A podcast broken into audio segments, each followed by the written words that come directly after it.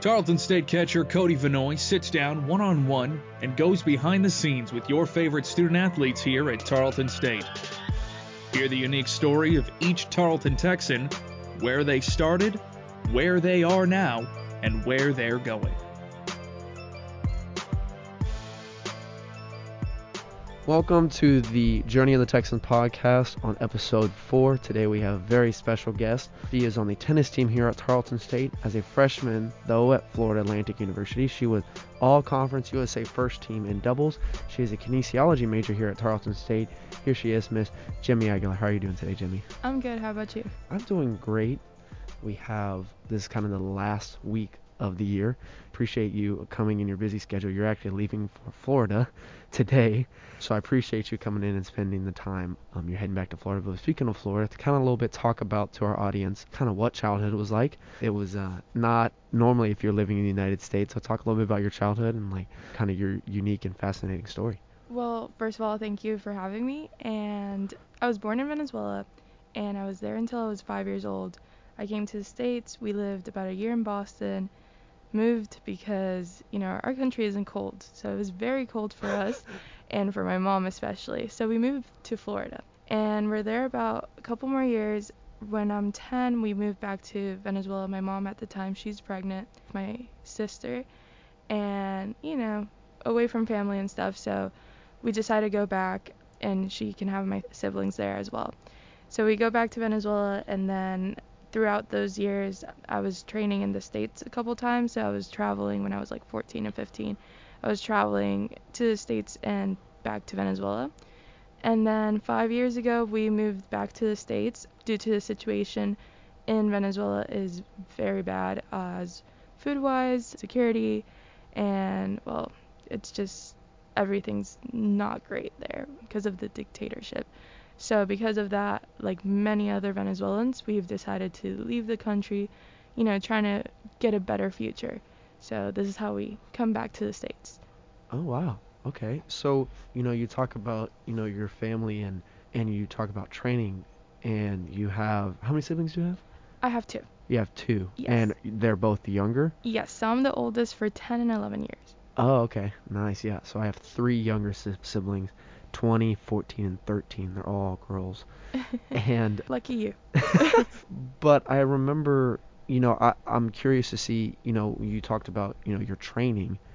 When you were training, were they kind of coming with you? Were you here by yourself? How did how did that work in those middle school and high school years? Kind of like, how did that necessarily work? So during that time, I actually was doing school online.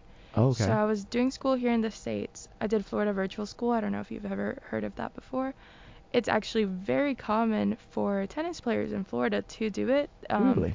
Yes, the ones that want to do like try to go pro or want to play a lot during juniors and stuff and are, you know. When what age is juniors? Um, so I would say junior starts from 12 to 18s. Oh, okay. Yes, so pretty much your middle school, high school years. Okay. Yes. And so I was doing that, and my parents didn't have a visa at that time, so they weren't able to travel with me. So I was pretty much traveling on my own, and I would go back home and visit for two months, a month, depending on the situation, and I would come back. So I was going back and forth. Oh, okay. Interesting. So when you talk about the online school, why is that so popular for tennis players? Is it just because it's easier, or is it because like the scheduling is so crazy for tennis players? So in a way, it makes it easier. Just depending on what you're looking for as a tennis player, or like the level you want to get, you train about six hours a day. So wow. you'll train three in the morning, three in the afternoon. So a lot of these academies, you do um, that online school. So you have, you know, you're able to adapt in your own time to do the schoolwork and stuff so that training so six hours so that sounds crazy in a sense it also doesn't like because so my middle sister alexis is a level 10 gymnast. Okay. So she does i think she's 25 hours a week for gymnastics. More than half of their hours are dedicated to just working out and being flexible and being strong. And is that similar in tennis or is it a lot of skill work? Because in baseball it's a lot of fundamental stuff. It's you're working on your craft, as we like to say. While in in tennis, is that kind of the same, or is there a lot of physical more activity, like endurance stuff? Since sometimes matches can last a while and you need that endurance, especially if it's extremely hot outside. So how does that necessarily work? So, pretty much how it usually goes is in the mornings, you will do drills, let's say. So, baseball talk, you'll work on your craft. Yeah. And then you will have like an hour or depending of fitness, let's say. And you go eat lunch and then the afternoon usually you go into point play. So that's how it, it divides, let's say, that you'll work in the morning, something specific. It could be either, you know, strategy or it can be on your like skills, like something you've been missing or whatever that you need to fix about your technique. And then in the afternoon, you pretty much go and put in the work to play in a real match situation. So when you're training, you're mainly training with other people, not by yourself. Yes, especially like I said in, in, in Florida, you have these group of kids. So in the morning, you'll have at least six kids that are homeschooled. And then in the afternoon, you have the ones that come from high school that are in the same level as you, but they go to regular school and you get to play points and maybe do more drills as well. It's a little bit more different, let's say because you have that group in the afternoon, you'll do the fitness in the afternoon with them. maybe there's not a sport you can compare it to, but what kind of sport is similar in that aspect you would think? So it's a little confusing on my end because in baseball we have high school, you have high school practice, and then you also have outside of that you have like travel ball, select ball stuff. That's like a whole different team. And in tennis, it kind of sounds like you're already on like a select team, but also you can work for high school, but you did online school. So how did that work when when you're kind of like, do you still have two separate teams and stuff like that? So no teams, okay. pretty much. You're on your own, um, which is the beauty of college tennis. So you're on your own. You play junior tournaments. You have all kinds of tournaments. So you have the USTA, which is based in the United States, like all the tournaments here and you can play, you know, your category. So like whatever age group you're in, that's the like group that you can play. And then, you know, at times when you're really good, you can go a group above you and play. Let's say if you're in 12s, you can play 14s, even 16s. But you also have different levels during these tournaments. So you have a ranking, and with the points of the um, tournaments that you start getting, you can get in these like bigger tournaments and it's like regionals, sectionals, all these stuff so you get more points and you get the better players. So I played high school in tennis actually cuz I finished my high school in Florida. So my junior my senior year I did them um, in Florida. And I got to play one year of high school tennis. It's not a big thing, I guess, as compared to other sports. High school tennis I, I wouldn't say it's a joke, let's say, for high performance player, but it's really hard to get like a competitive level. Okay. However, so my year that we played, we got a lot of girls that, especially in South Florida, because like that's where more of the academies were, and like a lot of the high performance players were there. So we got a very good, like, strong state championship.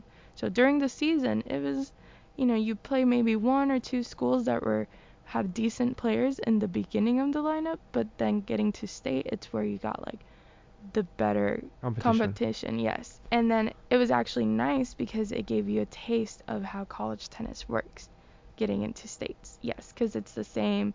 You have the lineup, the doubles, everything how it works in college tennis. So it was like, okay, you're about to graduate, so this is what it feels like, you know, to be on a team. So it's nice. Yeah, so talk a little bit about that, about how we already talked about um, how successful you had at Florida Atlantic, but talk a little bit about that process in your college process of recruiting in that tennis world because I'm fa- I'm super interested and fascinated with how the tennis world already works, but especially when it comes to recruiting, when you kind of don't have high school tennis where it's all about kind of getting in the academies and playing with the other best competition that you have in your area. Um, so what is that life like, and how did how is your story in the recruiting process on it? What brought you to FAU?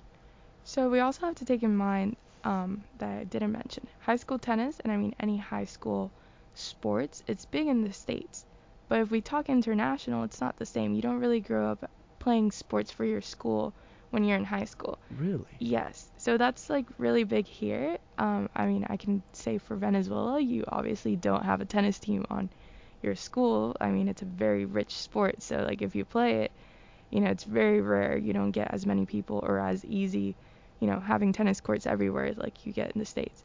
So, yes, that's why the recruiting process is different if you're in the States, let's say, and compared to international. So that's why you have so many tournaments. So you have like, you know, the leagues and you have different federations, let's say for your own country, but then there's an international federation that, you know, you go, um, you play until you're 18 and you travel to different countries and there's people from all over the world playing. I got to play a couple of them when I was growing up before I left Venezuela and I played they're called ITFs and I played them. It used to be one of like the biggest ones that we had in Venezuela and it's funny cuz um I met this guy that's his name's Andrei Rublev and he's a Russian tennis player. He had just won the Orange Bowl, which is a big tournament here at the end of the year and he plays pro now. So like I saw him in juniors and now I'm seeing him do really well in pros and you know, I don't know what ranking he has right now, but he's one of the top players and he's pretty young too. So it's pretty nice to get to experience that with the international tournament. For my recruiting part, I had one year left of high school, but because you guys have the extra year, I had two. So I come here in October. I move um, to the States. So technically, if I would have let's say, try to finish school that year, it would have been very hard to do the whole recruiting process. I mean, in any sport, you know, you have to go through the paperwork, the NCAA stuff, the clearinghouse. It, it's, you know, it's not heavy work, but it's work. Mm-hmm. And if you don't know about it or you don't have anyone to help you, you know, you struggle a little bit. Like, where do I start? What do I have to do? So, good thing is I had that extra year, let's say that made me not be in a rush and not have to decide any school or anything, whatever I got, let's say. So yeah, so I start that. I start um, doing the clearinghouse. We had a lot of people come visit in our academy. He runs a recruiting company and he does showcases, and they do the showcase in our academy. So he was one that helped me out, like what I needed to do, and my coach as well, because he works with a lot of talking to other coaches or he knows people, so he would help you out with the recruiting process. I started doing that with the help of the people from the showcase. And I did two showcases. One was in the fall of my junior year, I believe, or in the spring of my junior year, and then the other one was in the fall of my senior year. There was so many like colleges. I mean, you know, you know the big schools and all that stuff. And then when they came and they're like, we're from here, we're from, I was like, where is this? Like, I've never heard of these schools before. I was like, wow. And um, it's impressive because, I mean, transferred twice. So you learn this after going through all of that. But there is really a school for you. Mm-hmm. And I think as being in high school, you have this idea of what college sports is going to be like. I mean, or what you hear from it and you come in and it's completely different. It really is. Yes. And so it kind of surprises you of what to expect and you're like, "Well, I didn't expect this." You know, I didn't expect everything to take so much time. I didn't think I was going to be, you know, on court all this time and studying these amount of hours in study hall, like all this stuff. So I get recruited. I have several schools, you know, interested. It was like Bowling Green. I had a UTEP um, UTEP was actually like the first school that talked to me. I was like, okay, I didn't know where this was, and they're like, yeah, it's very close to Mexico, and I was like, oh, that's cool. Until like we traveled and we saw how close to Mexico they really are, and we're like, oh, okay. Well, you, if you haven't been to UTEP, the university, but I've driven by it on the highway, driving to California, and it is literally UTEP border Mexico. like it's yes. like the uni- yes. the university is literally like on the border. Yes. That's when they say like it's close to Mexico. Yes. Because I went to UTRGV and they say, oh, that's close to the border. Yeah, but that's like it's a 20 minute drive, and then there's three other cities in between yeah. Edinburg and UTEP, El Paso is El Paso, no, Mexico. Right there. it's right there. We we drove by um this semester because we went to play UTEP and we drove to New Mexico as well. we there was one moment that we just drive through and um one of my coaches she goes and she's like, "Oh my God, we're in Mexico!" Like in the map, we're just passing by. Like the the that little road just was like bordering Mexico. Mhm. And one of my teammates like, "Oh, I just received a message from T-Mobile saying welcome to Mexico." And we were just making fun of it like how like wow, this is how close it really is. Like people talk about it, but you don't realize it till you like Mhm. get there.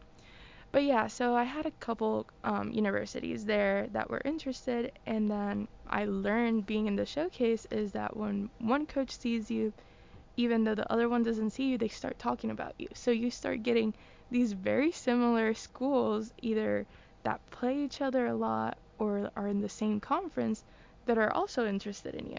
Okay. So I did it. I, I wasn't, you know, trying to decide anything in that moment. I go and I do this other showcase. And I actually meet the coach from the University of Akron at the time. He was very like passionate of the program and all this stuff, and I was pretty sure that I was gonna end up there my uh, senior year of high school. Then I also get emails from the FAU coach, but I never got to meet them. I was just talking, and I was like, well, you know what? It's not a bad idea, like, cause it. So I wanted to leave Florida that was my my thing. I wanted to leave Florida. I kept saying, "No, I just want to get out of here. I've lived like the times we've lived in the states, it's always been in Florida, so I just wanted to leave." I was very interested in Akron, and I went and visit. But before I had my official visit, I had my visit with FAU, and FAU is 2 miles away from the beach. Um, I went and saw them play, and I didn't get to spend too much time because there was like a mistake with the scheduling. I'm gonna say that. um, uh, so I couldn't stay and I didn't know like what the plan was. But I only got a couple hours on campus and it was really fun. And I knew kind of a couple of the girls there, like known one of them that was a senior that I played her when I was like 8 years old, imagine, like tournaments. Mhm. And I didn't even remember her. My dad remembered her. So um but then there was other people I knew from the area and I just like fell in love and I was like, wow, I can really see myself like here in 4 years, like all this stuff. So then we go to Akron and visit. It was very different.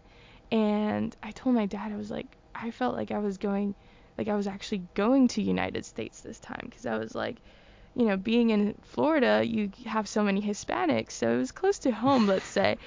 And I felt so out of place in the airplane. I was like, I'm I'm white, but I don't even feel white. Like I was like, like really, I felt out of place. And then I was talking to one of the girls that's from Mexico in Spanish in Chipotle, and this guy was amazed that we were talking in Spanish, and I was like, wow, this is really different here, like compared to Florida. So yeah, so I end up choosing Florida Atlantic. Um, I go there for I'm there for two years.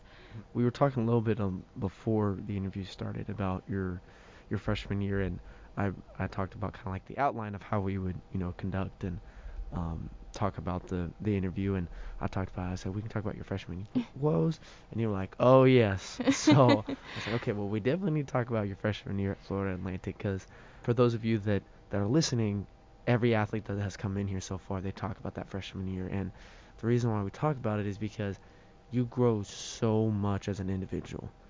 And when when we say that, we're not joking because you grow and it's hard for everybody, um, whether you're playing a lot, whether you're a um, all conference USA first team like you were in doubles, whether you're successful or whether you're like a red shirt like me and you're catching bullpens the whole time, you have your own struggles that you have to figure out how to deal with um, and learning. So talk a little bit about that. So yes, you're completely right. Cause on paper it sounds like I had a great freshman year. Yeah. It wasn't like that. It was tough, very tough, mentally, emotionally, physically. Uh, it was very different, like training wise. It was very different what I was used to, especially tennis. I mean, no matter the fitness we did and stuff, like when I got to college, I was I was running. I, I thought I re- got committed to the track team, literally. Well, But how is how is the conditioning like? Because in baseball, it, it really depends on your coach, obviously, and how much you do, um, as well as position. But w- what does conditioning look like at tennis, especially at the college level, and kind of that transition? I know it kind of veered off a little bit, but I'm curious to hear about what that what that life's like. So yes, it depends on the coach. For them, they love running 400s, running miles, running stadium stairs. It was a lot of running. So overall, like you get five miles in a match, Wow. but it's short sprints. Mhm. So long distance doesn't really help us. It hurts us.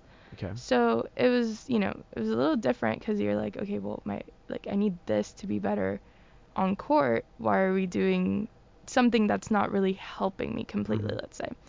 So yes, it was a lot of running.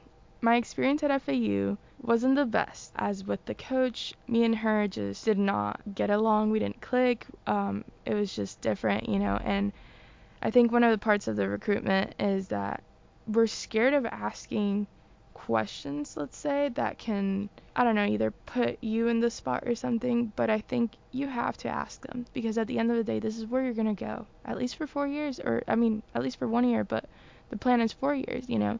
So it's like, I never asked, like, how's practice? And I mean, sometimes you got to ask it not just to the coaches, but all the girls, you know, get input from everybody on the team because everybody has a different input. And for example, if they would ask my teammate, she'd probably say, "Oh no, like I mean it's tough, but because she was the favorite, so she got a different point of view of how my training was and what I went through, let's say."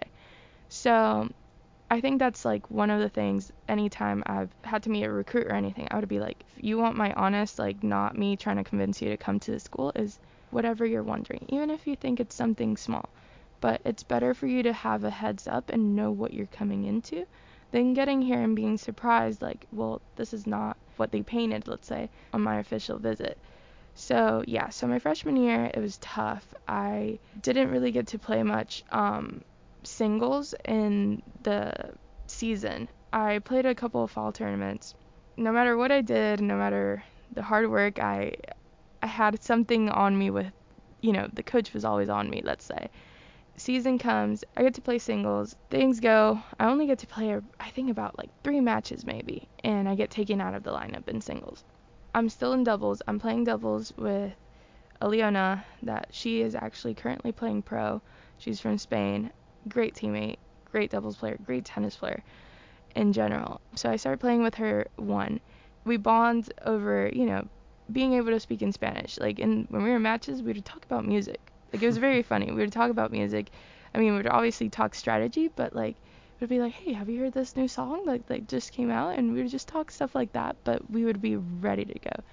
And I played with her after we got ranked. It was funny cuz they separate us cuz we weren't winning the t- doubles point. They were like, "Dang, after we get ranked, you know, now we're not playing together." But then they put us back together and cuz the other teams weren't working either, so they, we got back together and we kept playing. And so pretty much my freshman year, I was pretty much playing doubles. That's all I played until conference comes and she made a mistake and forgot to put a player in.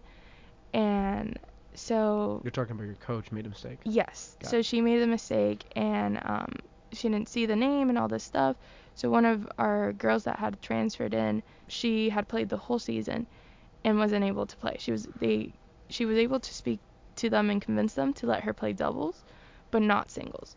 So I was brought in to play singles and pretty much hadn't played matches during the whole season except the beginning of the season that I played and I get to play in conference and that's when I get my first like college win and it's in conference in first round and um it was it was just nice like giving your point. I mean, you've been sitting out watching from afar, let's say, for singles and, you know, being able to get the chance and, and coming through. It was good. Pretty much ended on a positive note because I was only put in doubles, so I was doing what I needed to in doubles and cheering on my team on the side and doing whatever I could for them.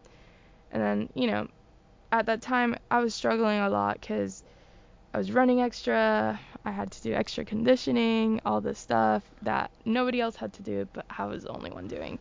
So mentally, I was calling my parents. I want to want to say every week, but almost just crying, frustrated, because I was like, I don't, I don't get it. Like I'm doing, I'm putting in this work, and like I don't get the opportunity. I don't see it. I'm still running. Like why am I running? I would run because one girl would lose a match, but she wouldn't have to run. It would be me running. So, you know, it was very unfair.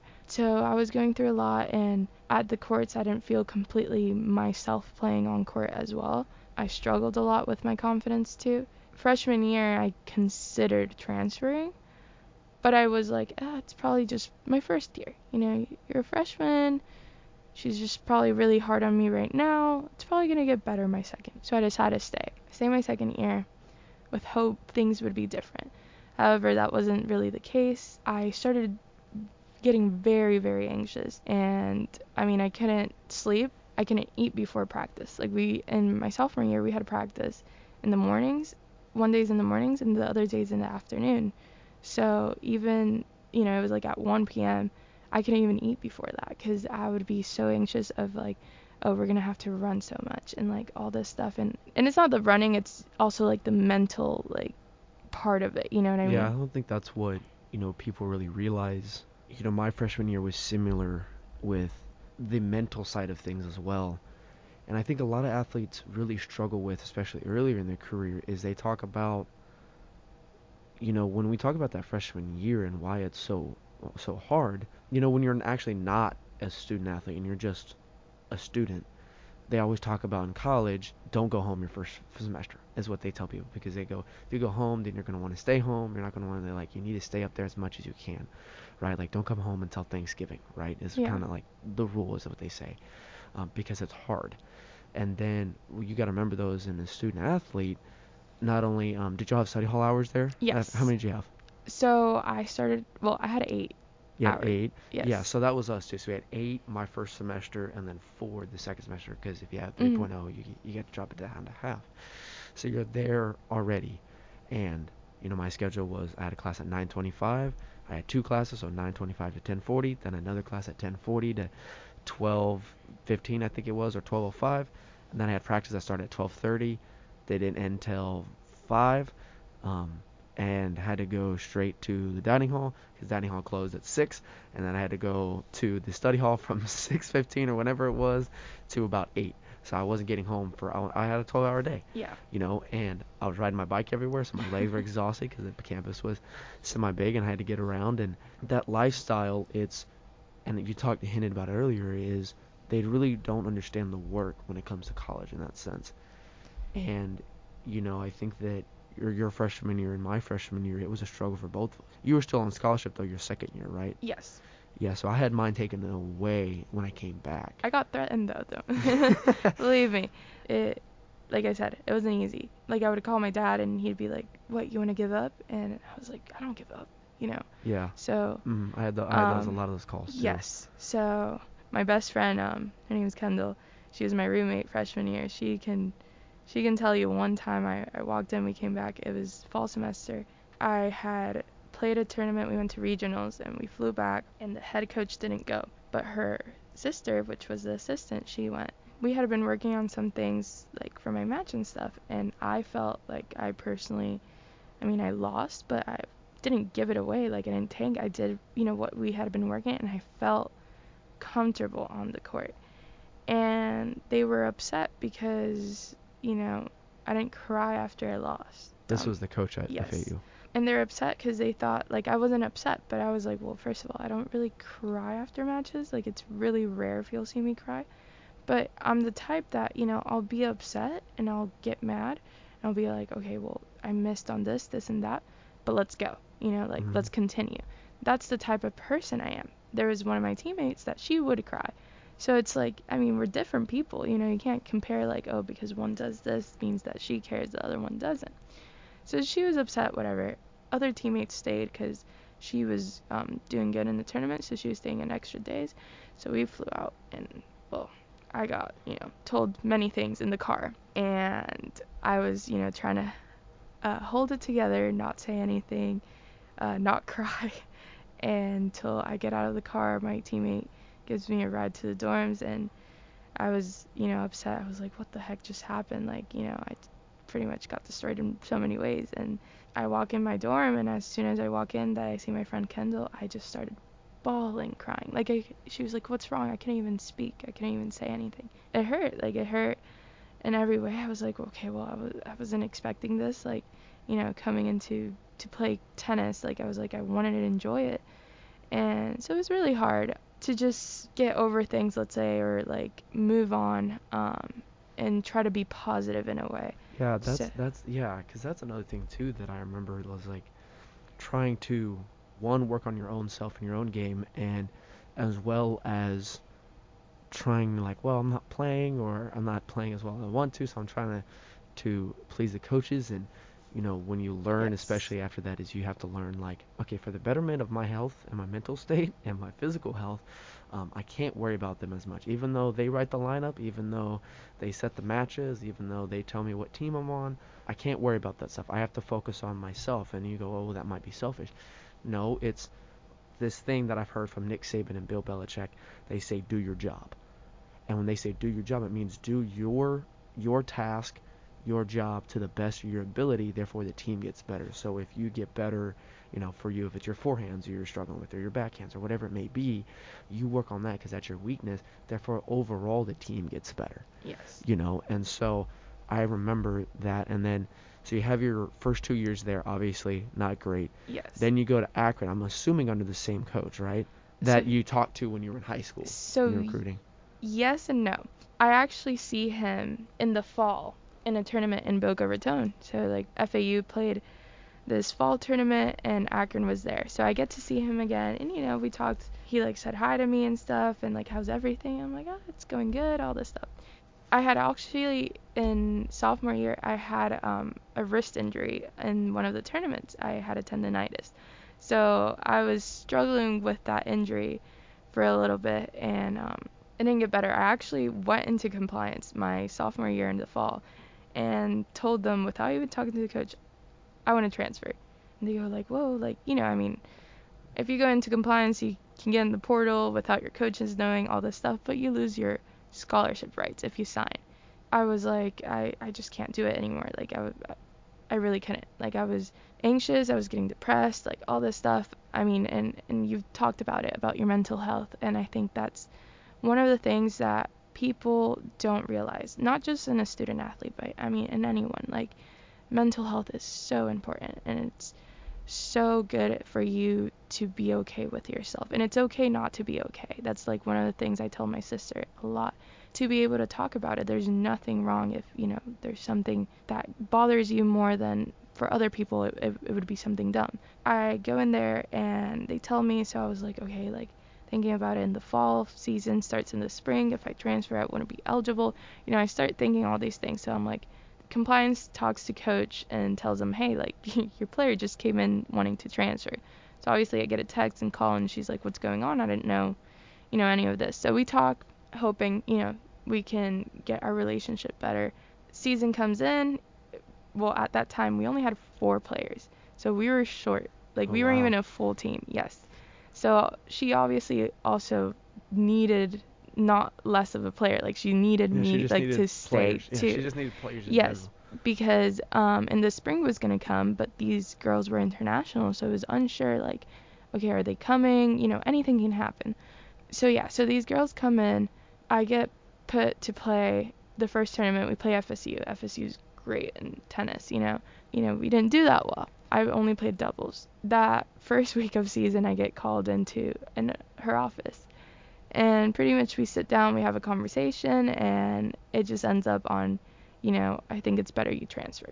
So pretty much starting my sophomore season, I'm already in the portal. So seeing that the Akron coach about maybe a couple weeks that I'm in the portal, he goes, "Hey, everything good down there in Florida?"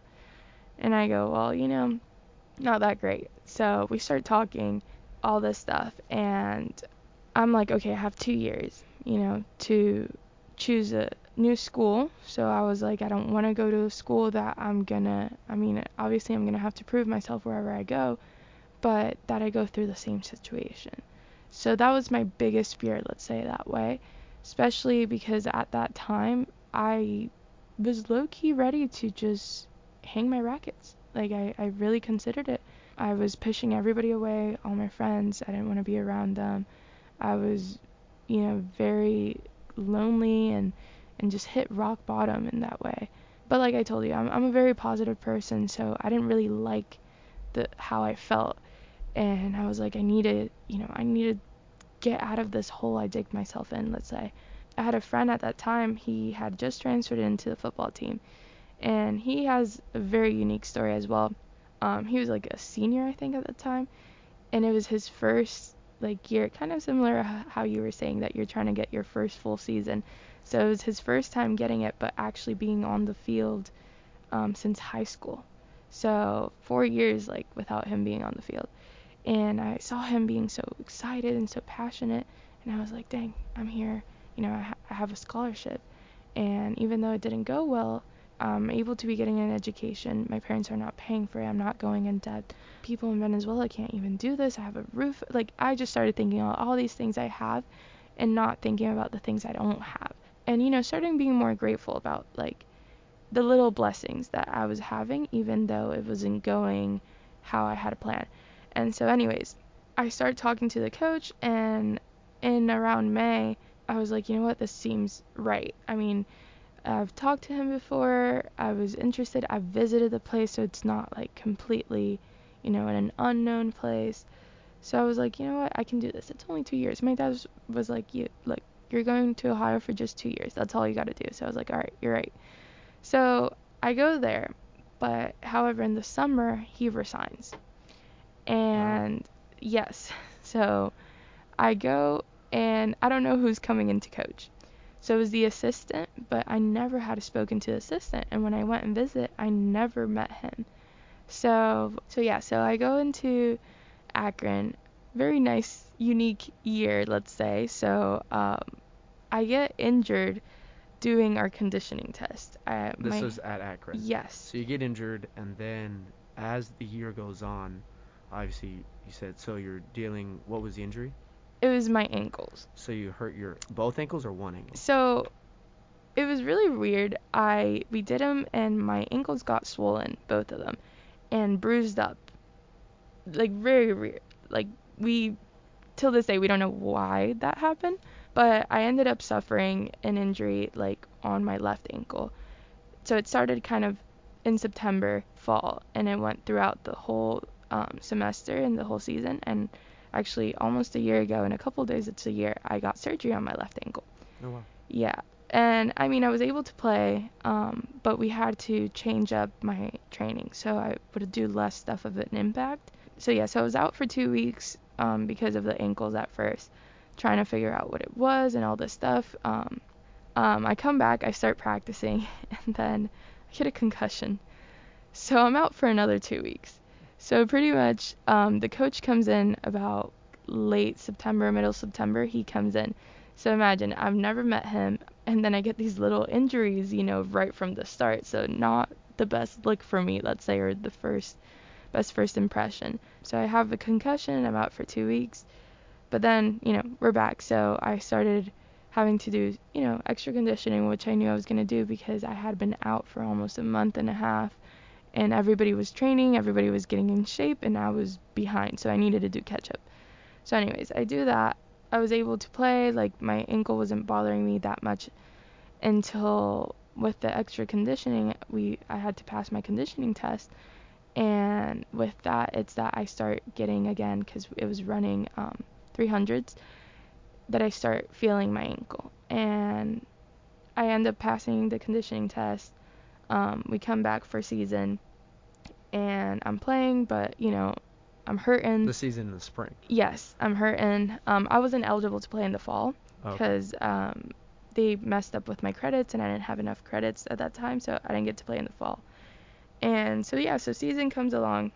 I was you don't get to play much because COVID. happens. Yes. So and then they and then they drop the program. right? yes. So um, we start in January. Like as a tennis team, like pretty much usually first week of school that you're back, you start season. I'm playing and stuff, and I am battling with you know the injury. I'm using a brace. Then I'm on a boot.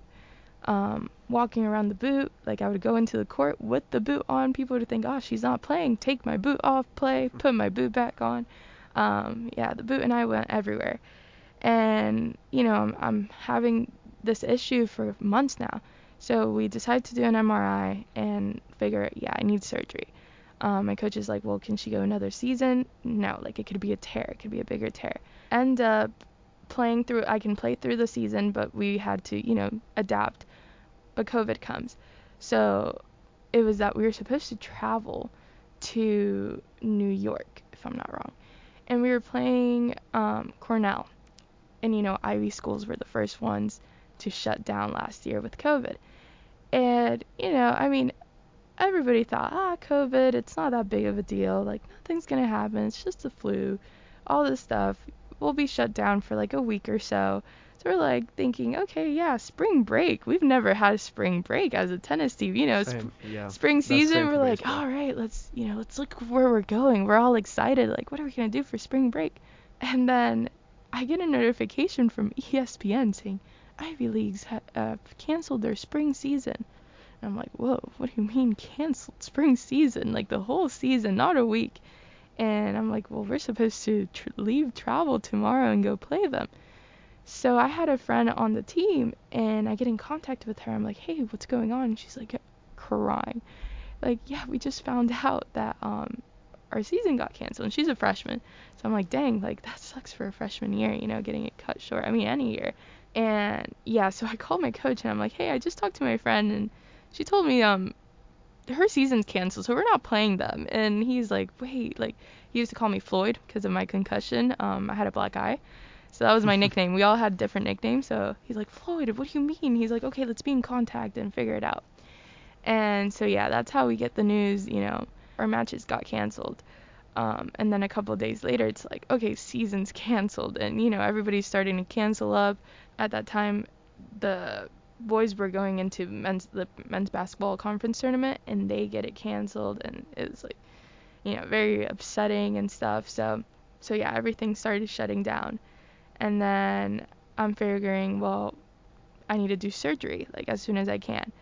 But then they're not doing surgeries because of the whole COVID thing. So, anyways, I go back down to Florida and I'm with my family for about a month and a half. That in May, they tell me, okay, you have to come down and quarantine for 15 days, and then after the 15 days is that you can get surgery. So I left, I think, May 6th to go into quarantine, and not till, if I'm not wrong, May 22nd is that I get surgery. So yeah. Wow. And so they cut the program at Akron, and then you are going to Tarleton, and the, obviously you're here now, and we're obviously grateful that you're here. when people hear the word transfer, at least for me, I f- think that most people think as that as a failure word, Yes. um, and they think of it as it, it, it's a way we're going. Oh well, people think that they're either running from something, which sometimes they are, um, or it's it's not a right fit, or regardless, there's a lot of things that happen with transferring. Um, in baseball, a lot of it is, for me, I loved my time at RGV. We just got back from a series there, and I was able to see a lot of my friends that were still there, primarily because of COVID, but brought a lot of them back. They have still a lot of grad guys there, but for me, it was good going back to that place. But I remember I was hitting batting practice on the field, and I remember going, "This isn't as intimidating as I thought." And the main thing I think the that I realized is I remember, like we said earlier, it was mainly just I was always trying to like make sure that the coaches were always there, and that I was always improving, and that they would see my progress. And then I realized like that's not what matters. So when I got down there again, I was like, none of that matters again. It's just about me playing for my me, and then that allows the team to do well.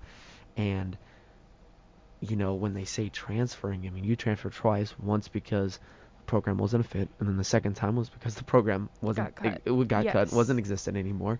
That doesn't necessarily mean like it's a bad thing. And so if you're listening right now and you think, oh, I need a transfer, well, first you need to have first you need to seek wise counsel, whatever that wise counsel is for you. Um, for me, and I'm sure for you, is probably your parents, right? Yeah. uh, So I, that was mine, and when I went back and they took my scholarship, you know, there was stuff I still needed to learn from RGV, which was one thing about it. There was a difference. And some people, they need to leave after their first year, you know, and you need to go to another school, and maybe you need to go JUCO, maybe you need to go to another school. Um, but that's just, that's just kind of how it works. And, you know, I think then once you get into college, and obviously you're studying, you're a kinesiology major, right? Yes. What's your emphasis in that? Or is it just normal kinesiology? So uh, I was doing sports management there, but you know, because of the transferring, we got into kines. I want to go into broadcasting. Okay. That's um, what I'm looking into. And I love that you invited. And when you told me everything that you're doing, I was like, ah, this is great because I love sitting down and talking with people, even if I don't know them, and just knowing what makes you you. What's your story? How did you get here? Like all this stuff. So I love the fact that you um, invited me here, and I was like, okay, I get to talk my story. But I love hearing other people's story. And I want to um, emphasize on what you said about feeling like you failed. That's one of the thoughts that came into my mind when I transferred FAU. I was like, I'm failing myself. I chose this school to be here four years. You know, and I think you've heard this a lot of times in sports when you're playing. Control what you can control. And that's Yeah. what came through my mind. I was like, there's a part I can do and there's a part the coaches do. And, you know, if we're not meeting, I can't blame it on myself. You know, I'm not letting myself down. I, I did what I could. You know, I transferred. When I transferred to Akron, I was very honest with the coach and I told him, I don't like tennis right now. I am not passionate. Like, I know I have passion for it, but I'm going to go and compete because I do love to compete. And I'm a very competitive person, not just sports wise, anything. I, I, I'm really competitive. So I was like, I'm, I'm treating this like it's work. And I told him, but my goal is for me to get that passion back. So for me, with my three schools, you know, I read a book my sophomore year and it was saying a Christian book. And it goes through saying um, how she went through her relationship and struggled and had all these, you know, issues. And she's like, because of that, she knew what she wanted in a relationship. So that's how I saw FAU. I went through all these struggles and I was like, well, this is not what I want. Like, I knew what I wanted now more going into a new school. So I get to Akron. I mean, things aren't, you know, easy in a way. But um, even though there was tough times, I was still doing extra running, you know, how I was doing in FAU, let's say, but it was different. Um, it's the environment. The environment made it different because I, I'm not focused on all the extra running I did. I, I was, you know, fit in. Um, the coach was great, tennis wise, such a great coach. And I was starting to enjoy, like, I, I would ask for extra practice. So, yeah, so I started getting that love and passion back. And obviously, you know, it gets cut short. So, once it gets cut short, man, my heart was broken. I'm sorry, like, boys can break your heart, but that one, that one hurt. That one really hurt. And then, you know, I'm healing from COVID taking your season. And, you know, I think it was tomorrow a year ago, we get the text saying, hey, um, get in this Zoom right now. And we're like, what the heck? But there was rumors. So we hadn't heard from like the school for two months. There was rumors there's a there's teams gonna be cut. We're between athletes, we're all asking each other, hey, what have you heard from your coach? Nothing, nothing. Nobody knew anything. And so I remember one of my softball friends from Akron, she's like, oh, it's definitely us. We're getting cut. We suck. You know, and I was like, well, I don't know. Like, and it was us, it was track, and it was men's golf that um, got cut. Part Wow. of the track and cross country team. And it was a surprise for everybody. Nobody really expected our team to get cut just because, one, being a small team and, and also a team that was, you know, they just um, the year before they got to the finals of conference. Pretty shocking and it was upsetting. And also at that time, um, there was some family issues going on, so I was dealing with those between season as well, the injury, all this stuff. It was it was a little bit of battle, but yeah, it was very upsetting. And um, I'm like, oh my god, here we go again, like transfer again. But I was like, I, I want to play, you know, I want to play. But then my coach was also kind of intimidating me of the transferring process because he's like, you're about to go get surgery, and it takes a couple months for you to be back on your feet, you know, being able to play. Um, we didn't know if we got that extra year of COVID yet, so he's like, you only have a year, like, you know, not everybody, not every coach is gonna want to offer a scholarship for someone that they don't know how, you know, how they're gonna come back from surgery.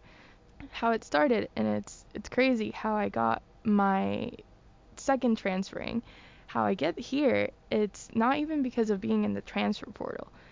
It was because um, I go and I start texting all my tennis friends, my best friend, um, everybody, hey, do you know anyone that's looking?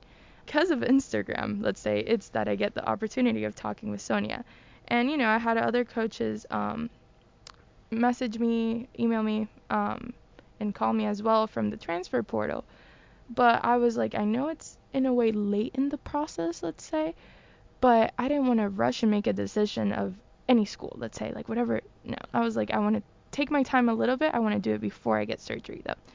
So yeah, so we start talking. You know, they asked me for videos, all this stuff, my records, you know, all this. So I send my information, and and that's when I start talking to coach, to and well, I'm I'm a really you know I believe in God, and and I was praying, and I was like, all right, you know, you show me the way, because at the end of the day, His plan is bigger than my plan, and Um, I, I feel you on that on that that same wavelength, that level. And as we're wrapping up and coming to a close here, I think that it'd be smart to give our audience a couple key points to remember through your story and my story a little bit is remembering like use your resources. Yes, Like make sure you use your resources when it comes to whether you're transferring, whether you're not, whether you're in high school too. Use those resources so those people get their contact info. Um, even if it's of a friend, you're like, hey, um, let's say for example for you, if you're at FAU or you have a friend at FAU, like reach out to them, contact them, use your resources. And then another thing is when you say control what you can control, yeah, you want to control, but you also want to control what you can regardless of the environment. And that really shows you how strong you are as yourself and how mentally strong you are because it could be a good day, it could be a bad day, and the same day you're the same, you know, Jemmy every day. You're the same Yeah. Cody every day.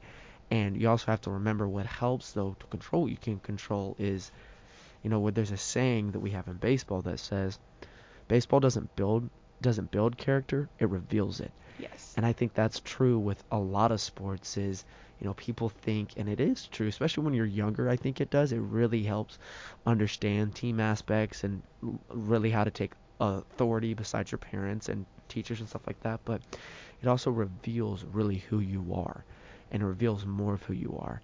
And so and through that process, you know, it's like you said earlier when you're talking about mentally strong, you know, sometimes, you know, it's okay when you're not mentally strong, but you also need to know like it's not okay to just stay there. Like you need to make a, a conscious effort daily. Um, anything you would like to say to your family that I'm sure would be listening to this, or any other advice you would like to give as we come to a close? Um, well, I just want to add on what you were saying. It's like not to be afraid to ask for help. I think that's one of the things Big thing. that you know sometimes we'll be hesitant, and especially in sports. Um, I mean, I kind of didn't say it um, throughout the story, but in each school, I had gone to counseling. I went and I saw sports psychologists, and in the summer when I was going to Akron, I was in counseling every week.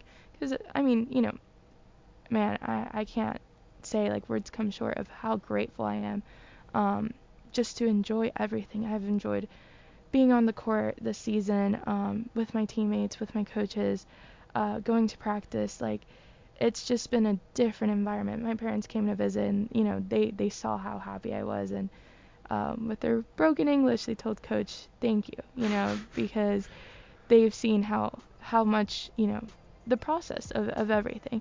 So, I think the biggest thing is, um, you know, there's always a light in the tunnel, and tunnel can get dark for for a while, but you know, if you keep grinding, if you keep doing what you have to do, you keep showing up and putting in the work, it's gonna come. The sacrifices come. I mean, we've made as a family a lot of sacrifices, and we're definitely seeing them pay off.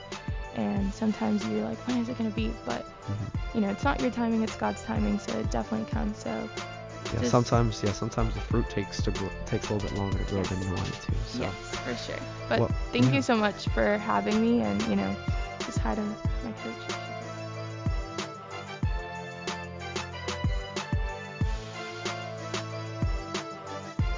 Thank you for listening to the show. I want to thank my guest, Jemmy, for coming in the studio and recording this episode. If you have any comments or interested in coming on the show, reach out to me through my Instagram account, Cody Vanoy45, all lowercase. Tune in next time where we will continue the journey. Have a great rest of your day and go Texans. Been a Tarleton Radio Network podcast with production from me, Taylor Welch. And me, Carissa Cole. Find more great shows by searching Tarleton Radio Network wherever you get your podcasts.